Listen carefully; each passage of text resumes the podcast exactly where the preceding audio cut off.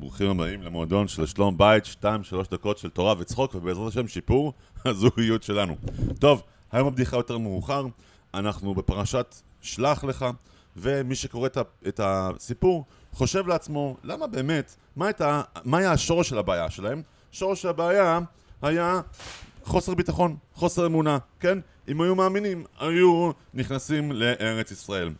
אבל דוד המלך כותב ב- בספר תהילים כי מאסתם ארץ חמדה. הוא אומר לא, לא, באמת השורש הבעיה זה המיאוס. אתם באמת לא אהבתם את ארץ חמדה.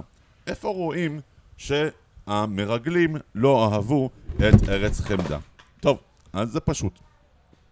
אנשים שהם אוהבים, אנשים שמאמינים באמת במשהו, אז כשיש להם אתגרים, ניצבים בפני אתגר, אז הם מוצאים דרך לעקוף את האתגר, או להתמיד, אף על פי האתגר. סיפור מאוד מאוד מעניין שהרב סגן כהנים פה בלוס אנג'לס סיפר לי על אה, אה, קבוצת כדורסל מאוד מפורסמת באמצע החורף. הטמפרטורה ירדה מאוד מאוד אה, נמוך מתחת לאפס והמאמן בא ואמר כן אתם פטורים מלהתאמן היום. כן? קר מאוד מתחת ל, ל, למדיניות של, של הקבוצה.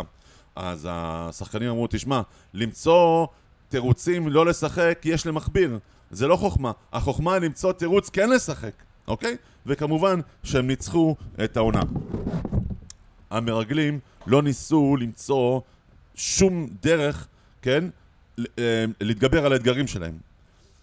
וזה לכשעצמו מראה חוסר אהבה. הנישואים, כל נישואים, יש להם אתגרים, כן? החיים בעצמם הם סדרה של אתגרים, כן? ופסי האטה. כשאנחנו לא מרימים ידיים, כשאנחנו לא כשאנחנו לא מוותרים, ואנחנו מוכנים להילחם על הנישואים שלנו, על האישה שלנו, לא באישה שלנו, על האישה שלנו, אז, אז הנישואים זה, זה מראה אהבה, וזה לכשעצמו מביא לשלום בית. חזק וברוך.